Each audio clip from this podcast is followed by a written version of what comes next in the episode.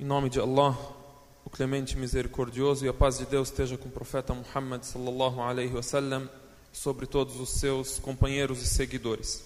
Havíamos falado algo sobre o temor a Allah subhanahu wa ta'ala, at-taqwa, e gostaríamos de seguir hoje com alguns exemplos práticos de como a taqwa, o temor a Deus, a proximidade de Deus leva o ser humano ao sucesso, leva o ser humano ao triunfo.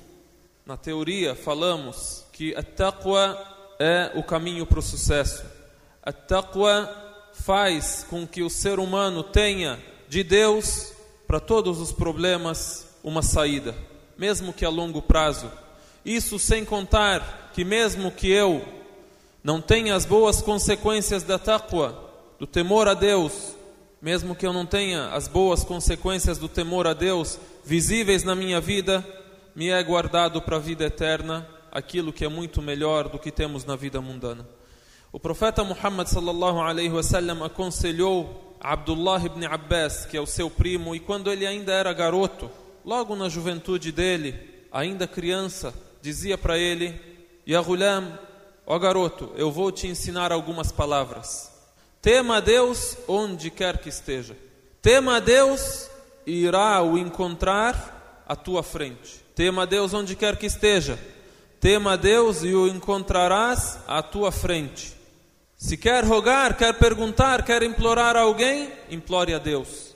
E saiba que se todo o mundo se unir para te beneficiar com algo, não irão beneficiar você a não ser com algo que Deus decretou para ti. E se todo o mundo se unir para te prejudicar com algo, não irão conseguir te prejudicar a não ser com algo que Deus decretou para ti. Assim o profeta sallallahu alaihi wasallam já educava aquele rapaz na época da sua juventude, ainda antes na sua infância, plantando no coração dele o contato com Deus, ensinando ele que tudo vem de Deus e que o temor a Deus é a melhor bagagem que ele vai ter na vida. O profeta sallallahu alaihi wasallam também nos deu um exemplo do temor a Deus e qual foi o resultado do temor a Deus para alguns indivíduos. Nos é narrado que o profeta sallallahu citou a história de três pessoas, três amigos estavam a andar e eles precisaram se acolher dentro de uma caverna, dentro de uma gruta, por causa do clima ou da chuva. Então eles precisaram entrar nesse lugar. Estando ali os três, a caverna se fechou. De cima da montanha caiu uma pedra e tampou a saída deles. Um deles falou para os dois, para os outros dois: Só irá vos salvar dessa situação que cada um de nós rogue a Deus pelas boas ações que temos feito. Só nos salvará dessa situação o seguinte: que cada um se dirija a Deus com toda a sinceridade e rogue a Deus por uma boa ação que um de nós tenha feito. Então, o primeiro se dirigiu a Deus e citou uma boa ação que ele fez. A boa ação dele que ele citou, o respeito e a obediência aos pais. O segundo citou o arrependimento do adultério, a zina. O terceiro citou a honestidade que ele tinha. O primeiro se dirigiu a Deus e disse: Ya Rab, Ya Allah, eu tinha os meus pais já em idade avançada, idosos, e eu jamais dava de beber a alguém antes de dar a eles. Ou seja, ele ia, ordenhava o leite, ia fazer o seu serviço, os primeiros a beberem do leite, os pais. E certa vez eu me atrasei no trabalho, fui cortar lenha e voltei. E encontrei que eles estavam a dormir. Então eu fiquei esperando de pé, até que eles acordassem. E só acordaram de manhã quando eu dei para eles o leite. E ao meu redor os meus filhos chorando. Mas eu não adiantei aos meus pais ninguém.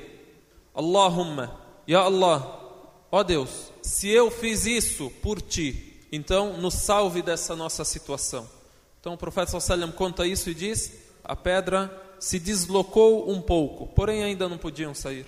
O segundo citou que amava a uma prima que ele tinha, gostava muito dela e sempre assediava ela para que ela tivesse relações com ele, uma relação ilícita, adultério. Ela sempre dizia a ele: tema a Deus, não. E certo dia ela teve uma necessidade e chegou até ele e pediu para ele ajuda. e ele deu para ela 120 dinares. E disse para ela: Eu te dou isso, e em troca você faz o adultério comigo e você se entrega para mim. Um presente para você, para você suprir a sua necessidade, e em troca você se entrega para mim. Então ela disse sim. E na hora que estavam juntos e a sós, antes de ocorrer o fato, ela disse: Ittaqillah, disse a palavra da qual a gente está falando a pessoa, quando ouve essa palavra, tem que ter um resultado, tem que ter um peso. Ela disse para ele: Ittaqillah, tema a Deus. Que peso tem para nós essa palavra? Para ele mesmo, na perdição que ele estava e naquele vício e o amor que ele tinha por ela, teve um peso na hora. Ela disse para ele: tema a Deus e não desfaça a aliança senão pelo teu direito. Ou seja, não cometa isso senão pelo direito que você tem, pelo casamento, pelo dever que você vai ter comigo, não uma relação passageira e um adultério. Então ela disse para ele: tema a Deus e não o faça senão por teu direito. Aí ele saiu e deixou aquele dinheiro ali e disse, naquela ocasião, né, na ocasião da caverna, disse: Ó oh Deus, se eu fiz isso por ti, então nos salve dessa nossa situação. Então a pedra se abriu mais um pouco. O terceiro, o que, que ele vai citar? O que, que ele fez? E imaginem, uma pessoa que não tem nada, não tem nenhuma bagagem para falar, ou para se dirigir a Deus um dia e dizer: Eu preciso, necessito de ti, e todos nós somos necessitados de Allah subhanahu wa ta'ala, não ter nada na bagagem, que um dia prostrou a Deus, que cumpria as orações, que era religioso a Deus e religioso com as pessoas. Religiosidade não é só com Deus. E isso vem nesse terceiro exemplo. O que, que ele fez? Qual que foi a taqwa dele? Qual que foi o temor dele? Se dirigiu a Deus e disse: Ya Rabbi Allah, ó Deus, eu tinha vários empregados e todos eles fizeram serviços para mim e paguei a todos. A não ser um foi embora antes de receber. A culpa não é dele se ele foi embora e não recebeu. Mas ele não pensa assim. A recompensa, o salário desse último empregado ficou comigo e eu guardei, e eu investi e multipliquei esse dinheiro. Depois de muitos dias, apareceu o cidadão, disse: Senhor, o meu salário eu vim buscar. Aí ele apontou para um rebanho que tinha na frente dele e disse: Olha, tá vendo esse gado, essas ovelhas? São todos seus. Aí o homem disse: Você está rindo de mim? Eu só vim pegar o meu salário. Então ele disse: Não, mas é isso mesmo. Tudo isso que você está vendo na sua frente é resultado do dinheiro que era seu. Eu investi e trabalhei com ele e é tudo seu. Pode levar tudo e não deixa nada aqui. Esse homem podia dizer o que? É honestidade ele ter guardado o dinheiro e dado ao empregado. Isso aí já é honestidade.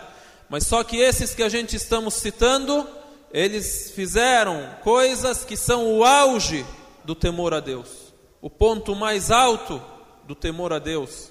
Ele ter dado dinheiro para ele, honesto. Mas esse não, esse era super honesto. Tudo é seu, pode levar. E se dirigiu a Deus naquela ocasião e disse: Se eu fiz isso por ti, então nos salve dessa nossa situação. Então vejam, o que é o temor a Deus? Esse exemplo que o profeta sallam dá, dá para nós sabermos, conhecermos, pensarmos, refletirmos sobre o assunto da sinceridade a Deus.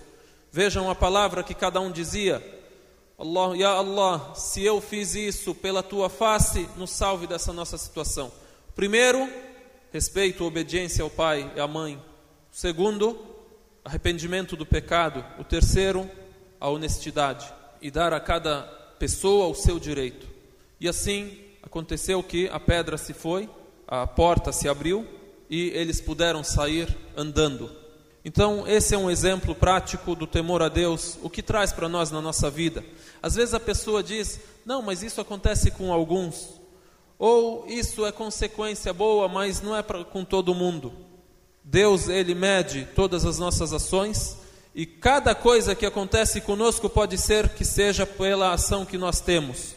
Pode ser que seja algo que eu não dou valor, mas Deus me desviou o mal por causa disso.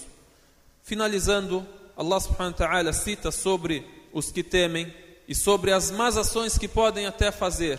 Mas a pessoa que é temente, o que acontece com ela? Allah subhanahu wa ta'ala diz: E aqueles que temem, quando os atinge um desvio do Satanás, eles se lembram. E aí eles são videntes.